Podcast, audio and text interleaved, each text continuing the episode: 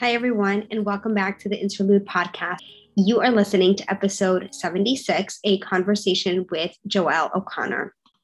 Joelle is a cosmetic coordinator for a dermatology practice, and she is an expert in all things skincare. In the fall of 2020, she was diagnosed with a HER2 positive breast cancer. She underwent extensive treatment, including chemotherapy, surgery, and radiation. On this episode, we are talking about everything related to skincare during cancer treatment. We talk about the changes that happen in your skin, your scalp, nails, and the products that are more ideal and less ideal to use during that time. And we also talk about the recovery after chemotherapy and how to slowly start easing back into a skincare regimen. I found this episode extremely, extremely helpful with practical tips and guidance about how to best care for your skin, both during cancer treatment and beyond. And a lot of the tips that we talked about are not just for patients that are recovering from chemotherapy, but really are applicable to everybody. I think that you're going to find this episode so valuable, and I urge you to share it with someone who may as well. And with that, it is my honor to welcome Joelle O'Connor to the Interlude podcast. I'm your host, Dr. Eleanor Teplinsky, and I am a board certified medical oncologist specializing in the treatment of breast and gynecologic cancers. I started the Interlude podcast as a way to share the journeys and experiences of women who are going through cancer. On this podcast, we talk about anything and everything related to the cancer journey, the treatment, and life after cancer. As a reminder, the information discussed on this podcast is not meant to serve as medical advice. Any specific medical questions should be directed to your healthcare team. Thanks for joining me, Joelle. Thank you so much for having me today. So let's start by having you tell the listeners a little bit about who you are, your story, what you do, all of that. Absolutely. So I am the cosmetic coordinator for Schweiger Dermatology Group. My office is located in Hackensack, New Jersey. We have over 90 offices throughout New York, New Jersey, and Connecticut. I work solely with our cosmetic patients. I do um, introduction, I do education, I do pre and post care. I do sales, I do skincare regimens. So if it's anything in the cosmetic realm, it is under my little umbrella of care. And I love what I do. Every day is an exciting day. I'm so fortunate to be surrounded by our beautiful patients who come through our doors and every single person I encounter every day. But right about a little earlier than this time, it was September of 2020. I was diagnosed with stage 2B invasive ductal carcinoma, and my life as I knew it kind of went on its head very quickly. How were you diagnosed? Because you're young, did you go for a mammogram or did you feel a mass? It was about a week after a vacation in August, I felt a mass randomly in the shower. And it was huge. It, and I came to the office the next day and I literally had everybody, every provider here going, you know, can you touch this? What does this feel like? Is this a cyst? Is this a cyst? And everybody was kind of like, not sure. But unfortunately, five years ago, I lost my mother to breast cancer um, that eventually had spread to her brain. So, to be on the side of caution, obviously, I immediately called my fantastic OBGYN who said, you know what, breast cancer kind of doesn't present like this. And at the time, I was 37 years old.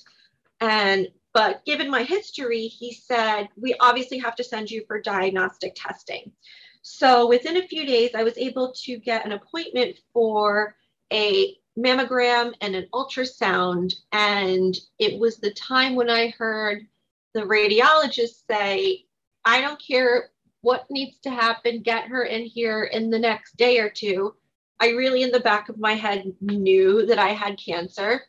And about a week later, I was sitting in our kitchen here eating lunch with my coworkers, and I received the phone call that said, in fact, yes, Joelle, you you do have breast cancer. What happened after that? After that, I saw you very quickly. Um, I'm very happy that you were my provider through this entire time, but within a matter of three weeks of scans and tests, and I honestly thought there was just a matter of time before I would glow in the dark. I was being injected with so much contrast and this and that, but I finally had a diagnosis and I had a diagnosis quickly. And the plan was to have chemotherapy, an aggressive course, to have a double mastectomy, although the cancer was only located in my left breast. I really didn't want to deal with this ever again in my life, so I'm not tied to either of them. So off they both went. I also completed a course of radiation to my left breast and the um, my underarm where two of my lymph nodes were removed. And now I am on immunotherapy and I am inching closer every day to my reconstructive surgery. So the light is at the end of the tunnel. It's been a long road. Um, you've done really, really well, which is awesome. Yes, it was definitely a long and bumpy and arduous road, but I wouldn't have traded anything in the world because I truly did receive the most excellent care. Thank you. And you know, one of the reasons that you and I had decided to record this podcast was because of all of the skin changes that go on during chemo. And, you know, I'll be honest, it's not something that really oncologists talk about much, myself included, partly because, you know, it's different for everybody and it's a it's kind of a vague topic um, but you have so much experience in this arena yes so in a matter of probably two weeks after I started chemotherapy, my beauty regimen, as I knew it, was com- completely just pushed off the roof here. So, you know, I'm kind I'm very honest about everything that I've done for the over the past decade. I regularly receive Botox, dermal fillers, chemical peels, laser resurfacing, um, tightening treatments, all non-invasive procedures. And realistically, these procedures are not meant to change your appearance. They're really designed to enhance features that you love about yourself and maybe do a little refreshing. Like, I'm not going to lie, we came from a generation where if our parents remembered to put sunscreen on us when we were at the beach when we were little, we were lucky. And over time, sun damage starts to appear on your skin. And despite the fact that I had a very regimented skincare routine that I did at home and also with combined with my treatments, that all came to a very, very screeching halt very quickly. And it was very hard to quit all of that cold turkey. What did you notice kind of the first skin changes that started occurring? The first skin change that happened actually was kind of twofold. First, my hair started falling out. That happened about two weeks after my first TCHP treatment. Scalp kind of started to get a little, a little tender, but as I brushed it every morning, it was just clumps and clumps coming out. And I was like, mm, no, we can't do this. And since I already went through this with my mother, I already made peace with the fact that if this was going to happen, I was going to lose my hair. So I really did try to make the best of it by turning wig shopping and shaving my head into like an epic shopping trip. And needless to say, I'll never be blonde. It's just not a color that works best on my skin tone, but I will happily stay brunette as long as I can so, you know, I tried to find the fun in it, but around the same time, my skin broke out like a hormonal 13 year old. There's no other way I could describe it. All of this acne breakout started happening in my cheeks, in my chin, and it was just a double whammy that I was not prepared for. And because I work in a healthcare setting, I have to wear a mask all day. So I'm breathing onto this kind of new broken out skin. And now I'm ending up with chapped raw skin because I'm completely destroying my skin barrier. And there's literally nothing I could use at the time except gentle cleansers, gentle moisturizers, and sunscreen. That was it. No vitamin C, no retinol, no acids. I couldn't even look at any of my products because even the mere thought of putting them on my skin brought me to tears because it was just so raw and painful. But once I stopped treatment in a few weeks, about a few weeks after that, the breakouts started to go away.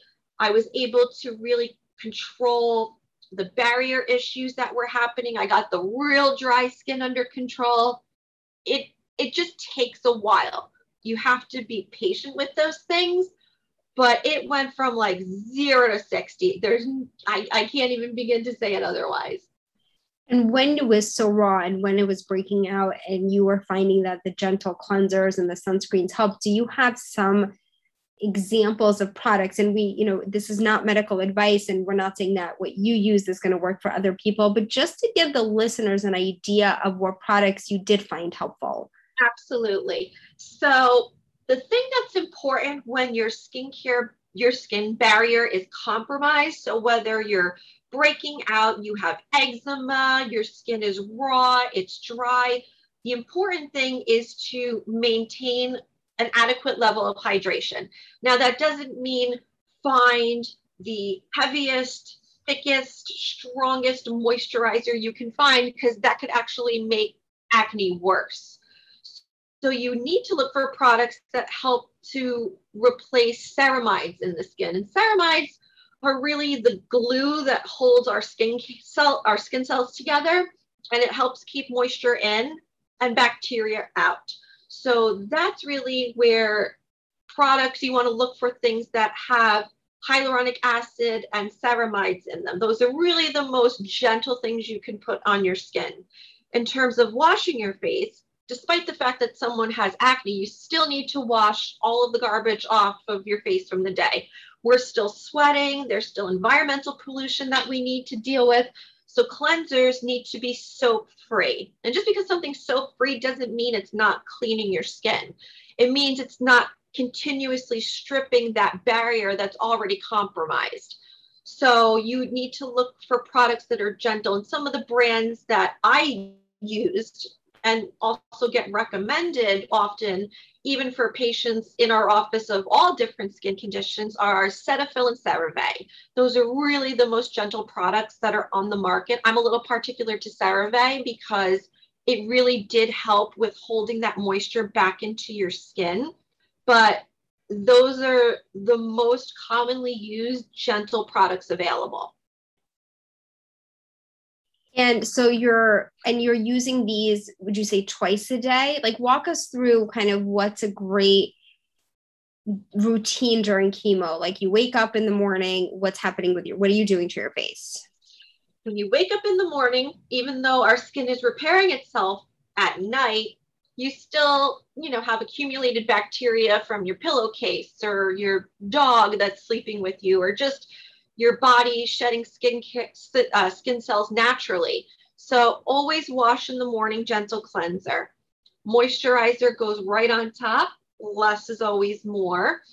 And then even chemo patients, non-cancer patients, any patient, the most important thing that you can do to protect the health of your skin on so many levels, be it anti-aging or just preventing skin cancer, is to use a broad spectrum physical sunscreen. And you want to look for products that have zinc and titanium in them because that's going to give you the greatest amount of protection. So that was literally all I used for about four months. Obviously, I don't have to wear sunscreen at night, but cleanser, moisturizer, sunscreen in the day. You come home, wash before you go to sleep, and a nice light layer of moisture. Okay. And then for people who are using, let's say, like vitamin C or other products, do you put that on before the moisturizer or after the moisturizer? Because that's a common question that comes up.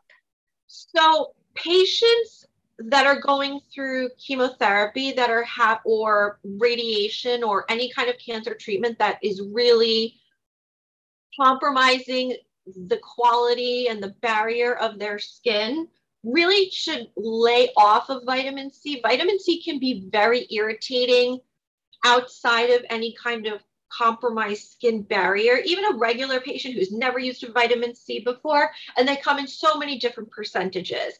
I think over the counter you can get anywhere from 10 to 15.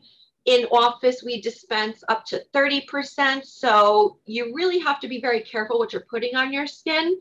But after chemotherapy, once you get the clear from your um, your oncologist to resume using these products, serums always go before moisturizers. So if you're using a vitamin C serum, and vitamin C serums are so crucial to maintaining the health of your skin because they help break down free radicals. And free radicals are things that go into the cells and cause damage. It's just a it's a wrecking ball going through the cells.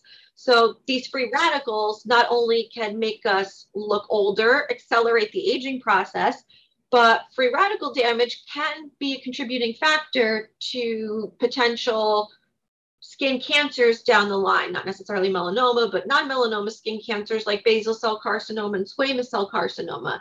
And since skin cancer is one of the most preventable forms of, of cancer, it makes it so much more crucial to make sure you're using sunscreen. And especially with vitamin C, because vitamin C can be a little irritating. But on chemotherapy, I highly advise against vitamin C. Once you're off, always before moisturizer. Great advice. Thank you. Now, another common question that comes up in terms of product is kind of the clean beauty, right? And the clean products that don't have mm-hmm. the parabens in them. So, what is your take on all of that? So now that I've gone through this entire process, I've become much more of a label reader. And I pay attention to not selecting products that contain things like parabens, formaldehyde, fragrance, anything that can A, potentially be irritating, and B, disrupt your system in any way, shape, or form. And I know there's still studies on that, and the jury's still out, but the less garbage we put into our bodies, the better. And that also begins with the skin. I I use natural skincare products, but I'm also very wary about which skincare products I use that are natural. I love natural moisturizers just because they're they're very hydrating. They contain very calming ingredients. You can look for ingredients like calendula and aloe. Those are things that are very soothing. I'm very wary of natural products that are vitamin C products or retinol products. There are retinol alternatives um, called bakuchiol. That's a very popular retinol derivative that's making its way through skincare now. We actually retail a couple items that do contain bakuchiol, but for me, I look for products that have clinical backing to them. And you always have to do your research when you're putting things on your skin. And I'll be the first to admit, I love a TikTok trend.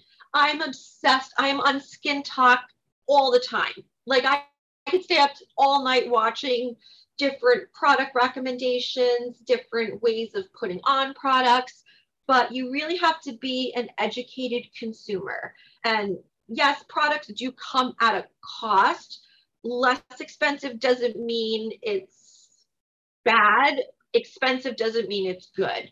You have to look for quality ingredients that are paraben free, that are fragrance free, formaldehyde free. So you kind of have to do a little bit of due diligence and not necessarily just run out and get on the TikTok trend bandwagon. Okay, what is SkinTok? I have to ask. Oh my god. I'm clearly missing out on something. clearly oh behind. my goodness. It is literally like the black hole of everything you could think of, makeup, skincare, you name it on TikTok. I it's like mesmerizing.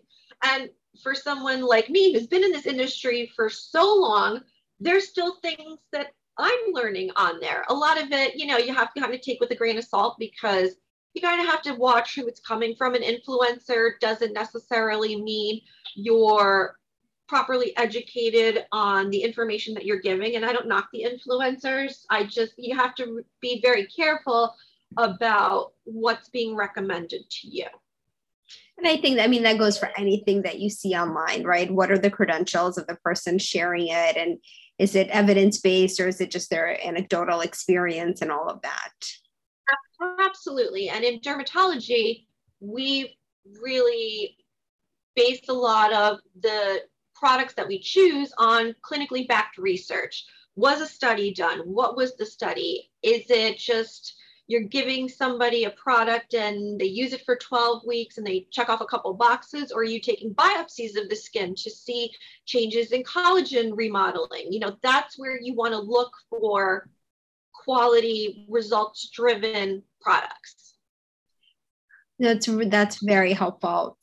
So let's talk about so that's kind of the face. Let's talk next about nails oh holy moly that was a disaster. So nails and hands and all because i mean those are huge especially if you're getting any sort of taxol or taxotere nail changes are really prevalent and painful and uncomfortable. Mm-hmm.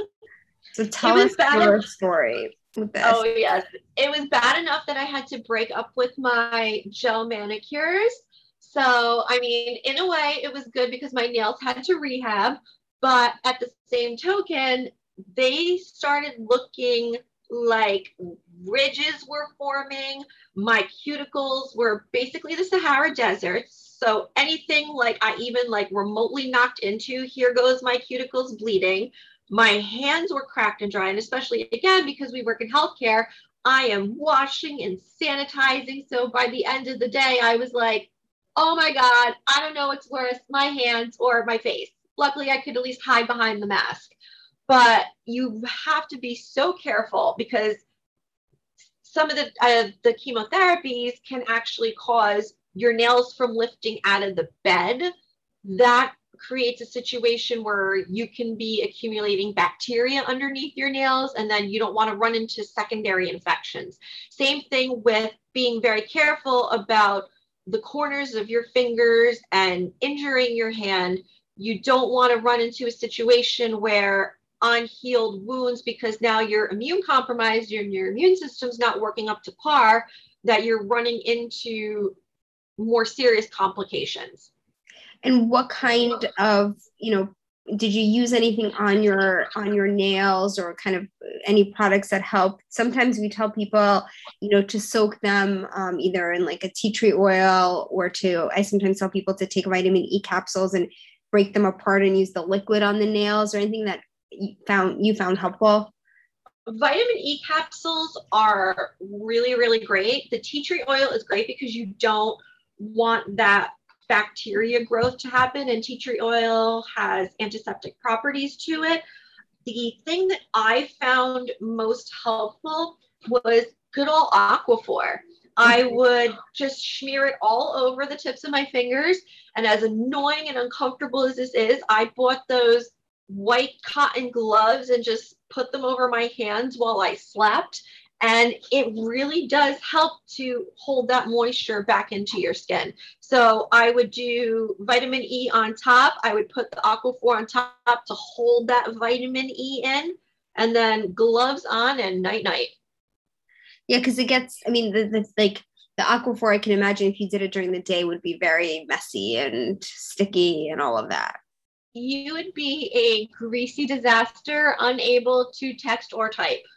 Yeah. So putting it on at night is great. Now, did you put on your feet also or just your hands? I put it everywhere that was dry and cracking. But okay. the, ca- the caveat is, is and, and again, just because my, you know, my face was a disaster, my hands, my cuticles, my nails, but so were my legs, my elbows, my knees. So what became important is switching from body lotions to body creams. Creams are a lot thicker. They contain something called dimethicone, which is kind of like a silicone primer almost that gives cream that kind of real nice, smooth, luxurious feeling. And I would slather cream on. And then once that was absorbed, I would slather on another layer of Aquaphor. so, I was doing everything possible to hold moisture into my skin. This is a routine. I mean, this is a lot of work. It is a lot of work. Unfortunately, it's one of those things where I was so uncomfortable and just watching everything start cracking and bleeding and I was so itchy. I I would be sitting here like just shoving pens down my scrub top and like scratching my back. I'm like, I can't take this anymore.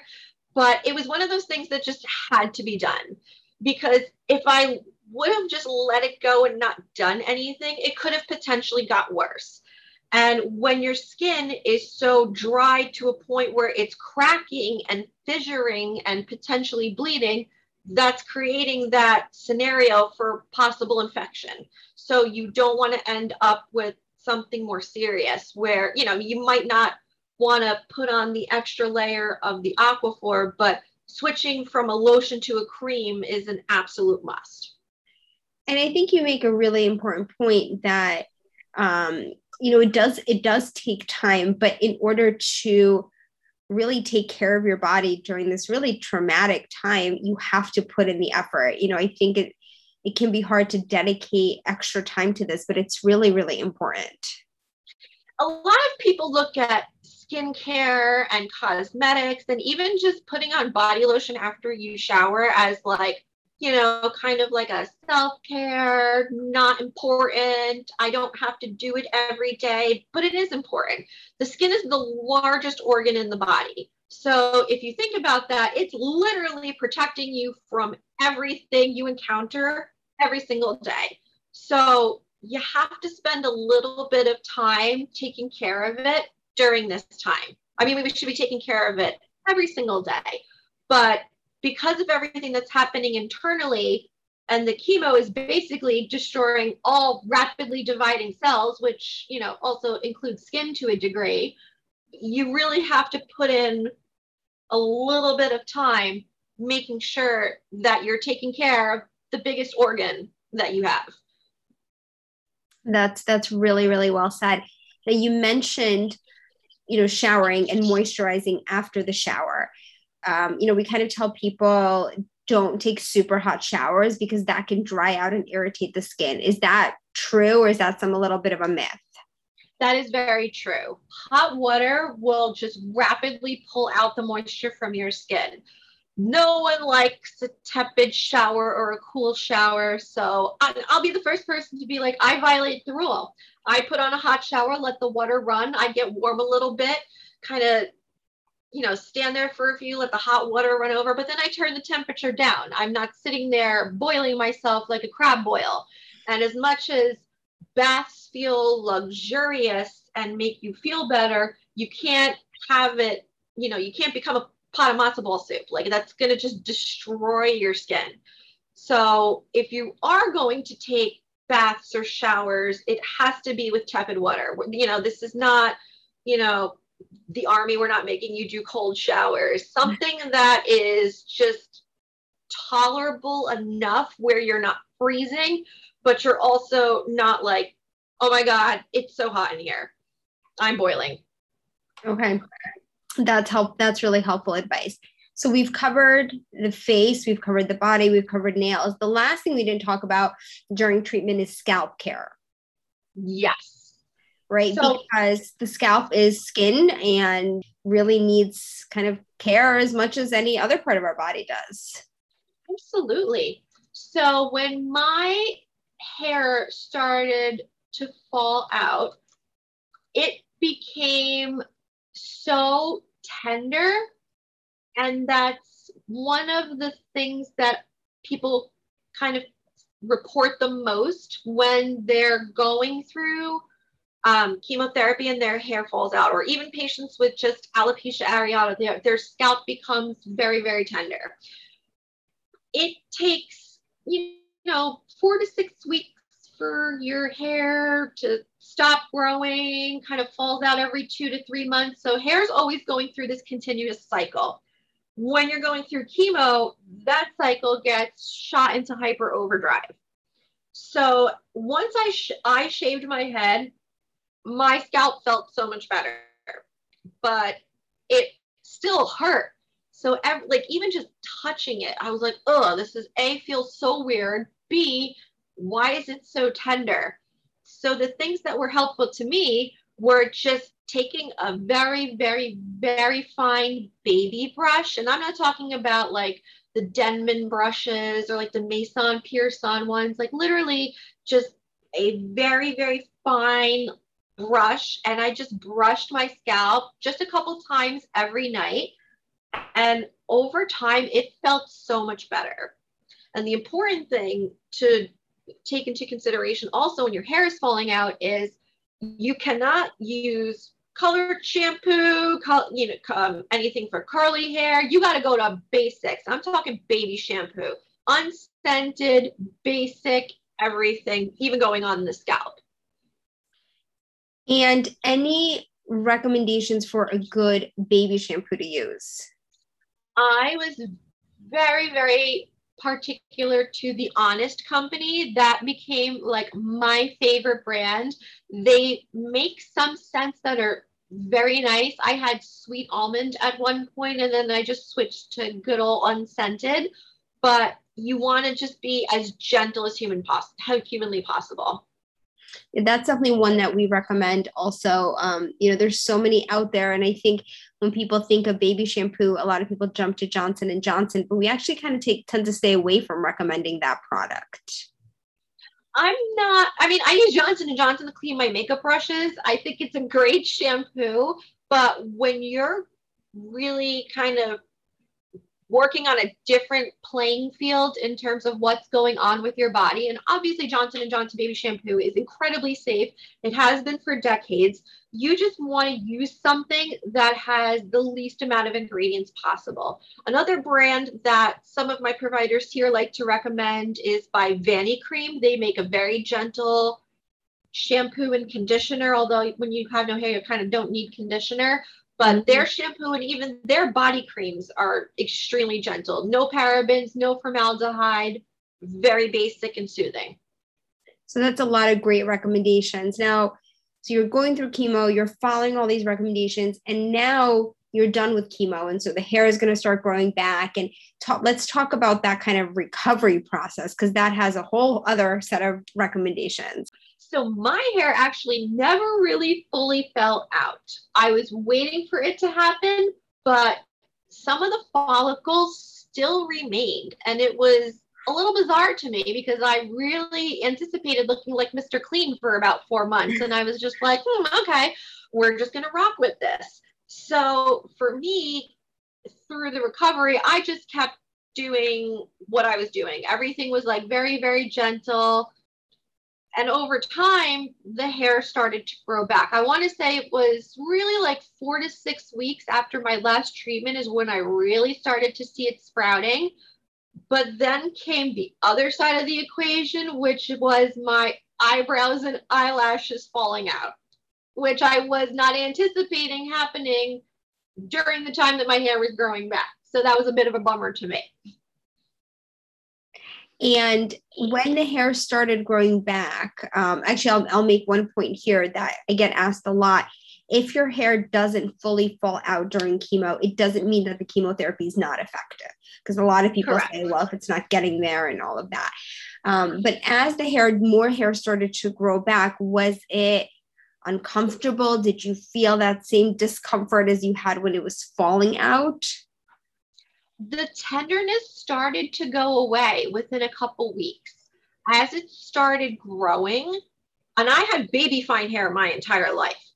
I started to experience thick hair, which I prayed for since eternity and probably spent more money on thickening shampoos and sprays to try to even mimic having that. And now it's really kind of just doing its own thing. It's got a bit of a wave to it. I don't have the chemo curls like some of my other sisters, but I am it, it's it's so much different. It's like somebody hit the reset button. And how has your hair grown back like fully now? It's gray, grayer than I'd like it to be, but I'm kind of rocking with it. But it's it's still growing in a pretty good time frame. Like every couple weeks, uh, I now have to go back and get my hair cut. So it when it does happen, it happens pretty quickly and pretty consistently. Now, I have a question for you about hair loss because this is something I get asked a lot about. A lot of people are very worried when they lose their hair about permanent hair loss. How common is that in terms of chemotherapy treatments? In general, it is not common at all. One drug, Taxotere, so that's the T in the TCHP, mm-hmm. um, and this is not Taxol, we're just talking about Taxotere, has been linked to very, very rare cases of in permanent hair loss. And there is, and the reason that kind of people talk about this more is it was um, a class action lawsuit a couple of years ago and it made the news and all of that. So we always mention it to patients. With that said, most providers I know, myself included, have never seen a, a case of permanent hair loss from Taxotere. Um, I do know a couple people who've seen it once in, you know, a 30 year practice, um, but it can happen. And I think you have to be prepared for it. With that said, um, you know, if Taxotere is the most effective drug to give, it's everything is a risk benefit. I have some patients who've said, look, if there is even a 0.1% of permanent hair loss, I am not, I don't want to take it and we have to find something else. Whereas other people will say, it's this is less important to me. I want the mo, you know, the, the drug that's recommended for the cancer. So this really speaks to, in general, about how there are standard of care recommendations, but we tailor them to patients based on everyone's particular goals and needs. Mm-hmm but in general in general you really um, it's it's very extremely rare to have permanent hair loss unless maybe you had some underlying issues to begin with. What we see more most often is that the hair as you mentioned grows back um, tends to grow back gray. It can grow back a completely different texture. It can um, and then like you said the eyebrows and the eyelashes kind of come later sometimes. Mm-hmm. Oh yeah, mine. It was like weeks after my hair fell out. I, I was taking my my makeup off in the sink, and I'm like, "What the heck is that?" And I'm looking down, and I'm like, "Oh my god, it's chunks of my eyelashes." And that I knew again, I knew it was coming, but when it starts to happen, you're really kind of taken a little off guard. And when I lost my all of my eyelashes, I think that that was probably one of the more difficult things I dealt with and how I really kind of internalized it. But thank God for magnetic lashes.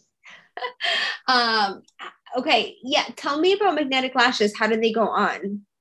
So it is a magnetic liner, and you have to be really careful. I had to try several different brands because there, since the eyeliner does contain metal, it can be very irritating, especially if you're going through treatment where your skin is just going bonkers.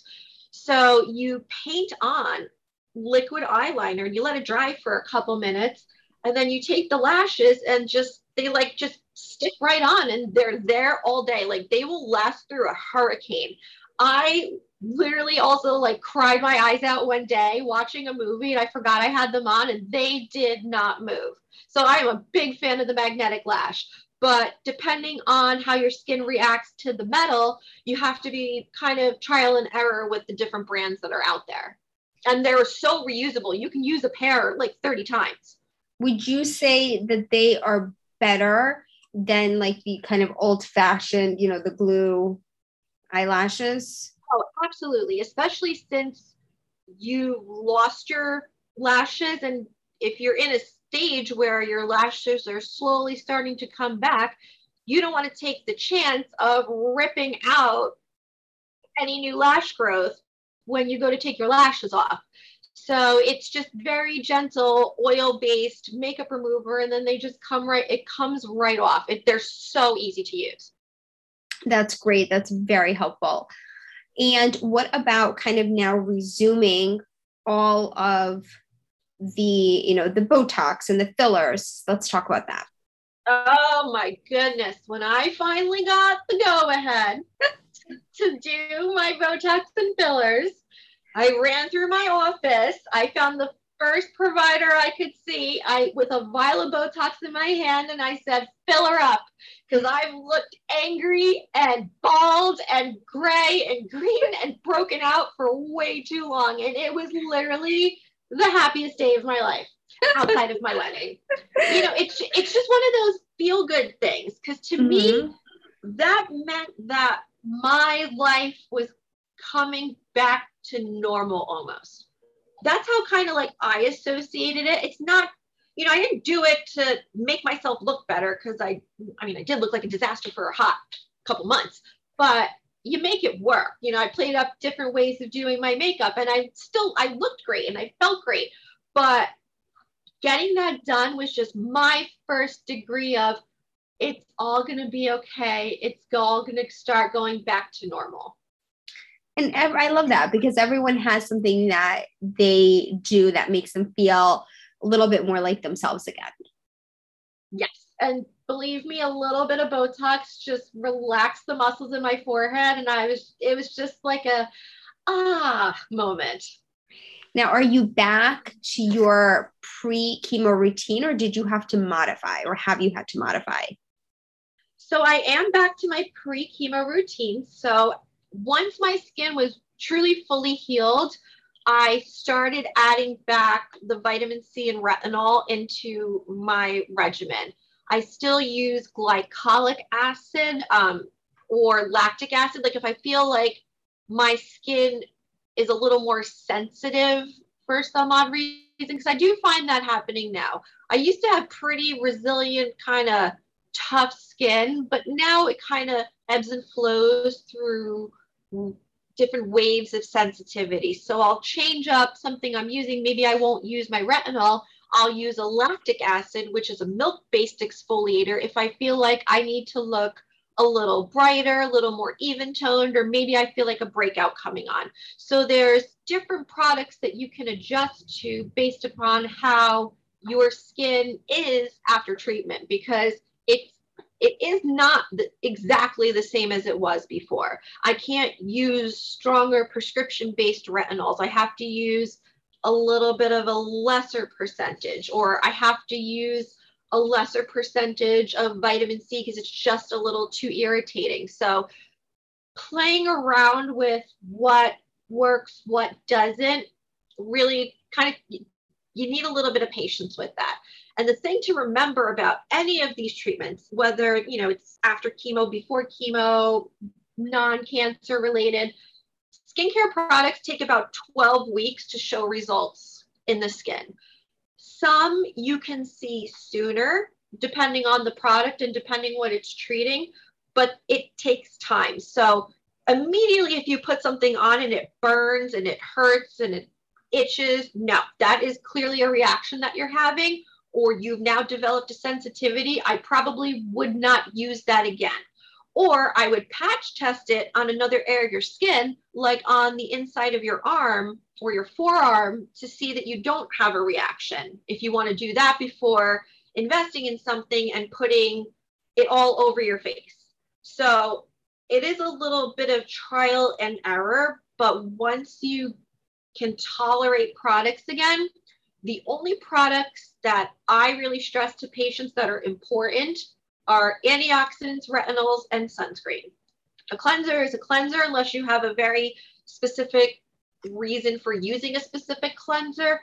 I still kind of alternate between my gentle cleanser from CeraVe, which I'm just so thrilled with after using it through my chemotherapy, with kind of like um, glycolic acid cleanser just for a little bit of anti-aging or I want to just look a little brighter.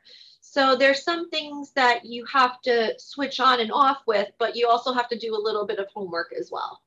All right, so let's make let me make sure I have this. So we've got the antioxidant. I'm oh, sorry, we have the cleanser, we have the moisturizer, yep. and then you just said antioxidants, retinols. What was the third one?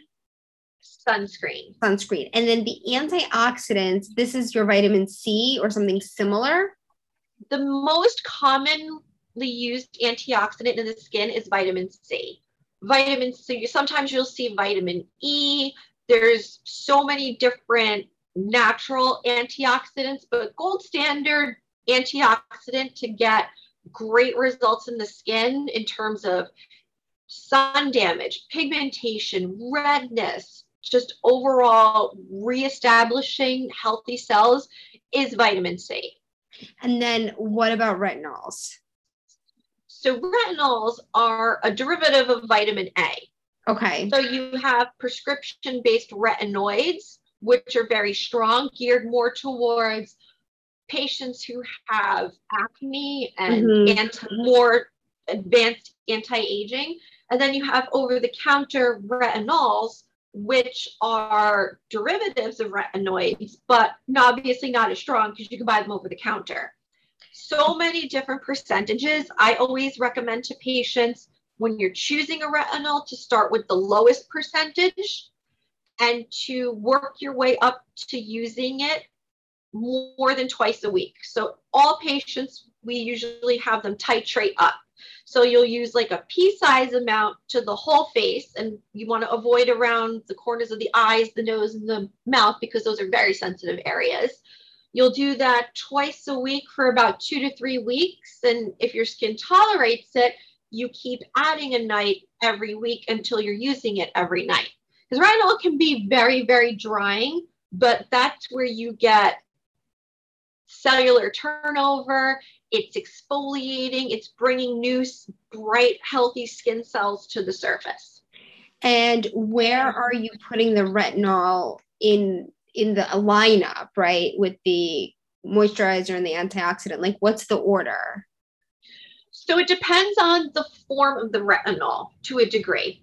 So antioxidants usually go first, and retinols, I have to preface by saying this, only used at night. You don't use retinols in the morning because retinols can make you photosensitive and can increase your risk of sunburn. And that's okay. the last thing we need. So at night, it's cleanser, antioxidant, retinol, moisturizer if needed. And especially if you're a newbie to retinols, I always tell patients to just use a little bit of moisturizer or mix the retinol with the moisturizer just to cut any potential reaction that you could have. Okay. And now, so that's at night. And then at daytime, let me see if I got this cleanser first. Yep. Antioxidant, mm-hmm. moisturizer, and then sunscreen. Absolutely. Now, last question on this.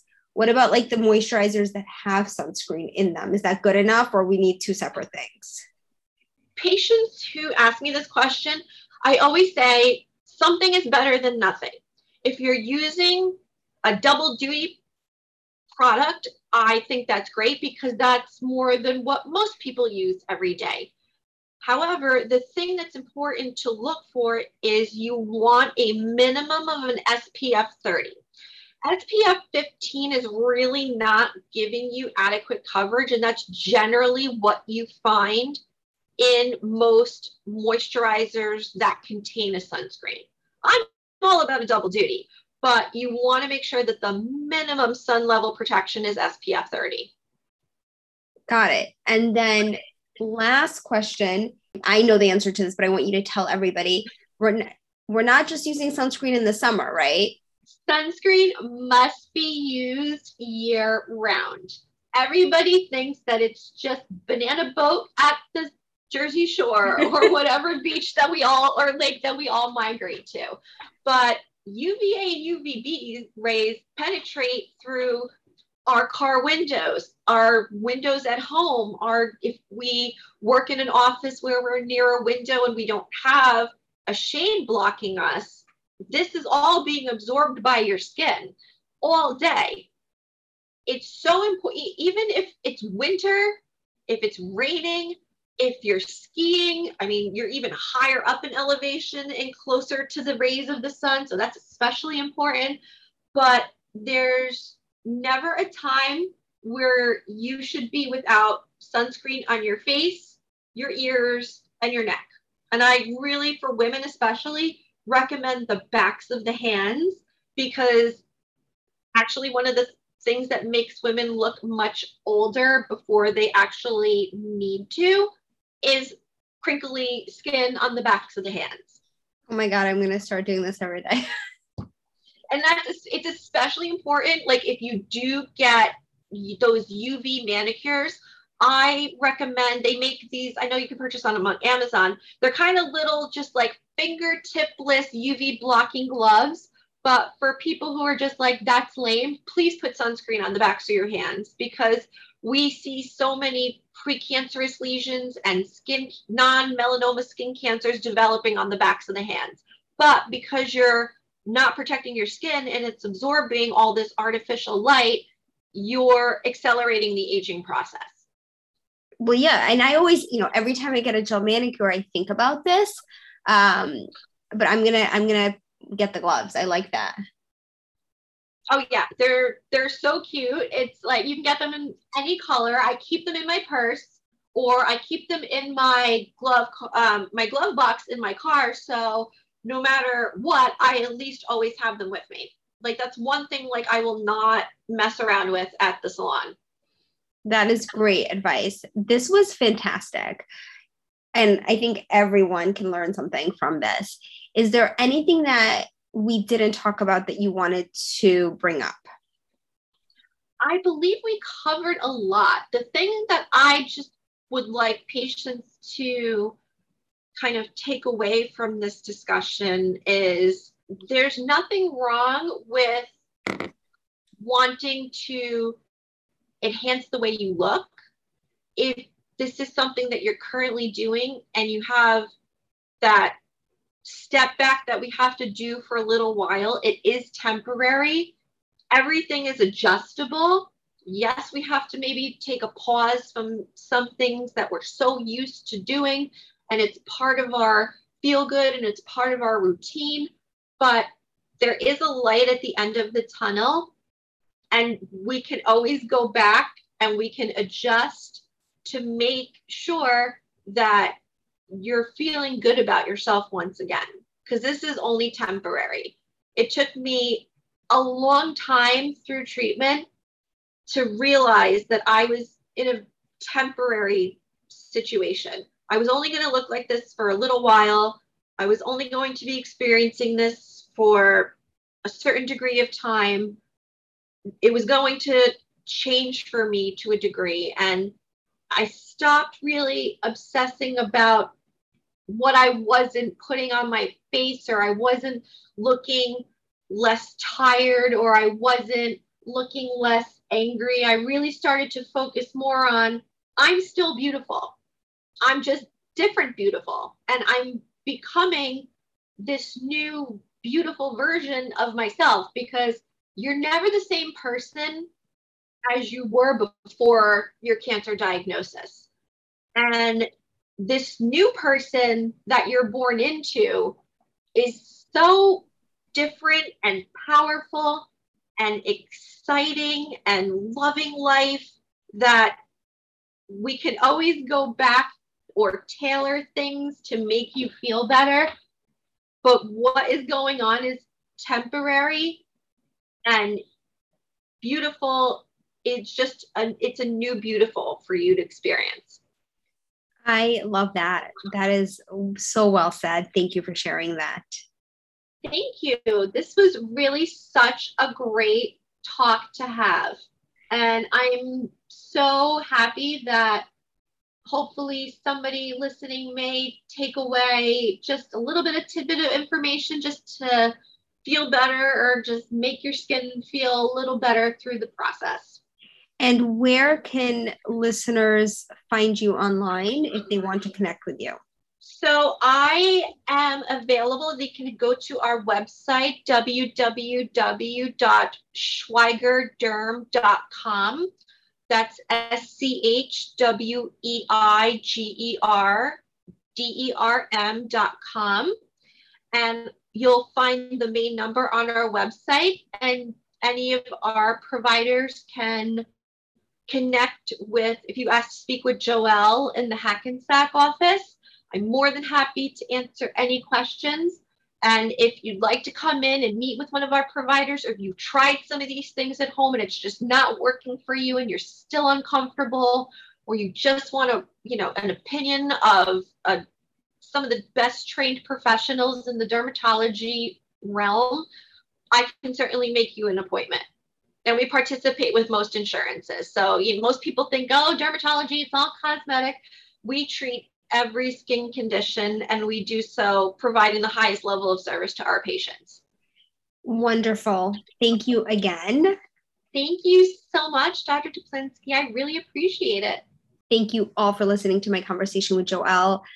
This was a great, great episode. There is so much information in here. And if you found it helpful, I would really, really urge you to share it with a friend or a family member who may be starting chemotherapy, is going through treatment right now, and could use some information on skin care. As an oncologist, you know, I don't have training in dermatology. And so a lot of what we learn about skincare comes from our patients. So having this conversation and hearing this guidance has was so helpful for me and i think it will be helpful as i counsel patients going forward about what to do. You can find joelle on instagram at the aesthetic concierge as well as on her practice website at schweiger derm and that's S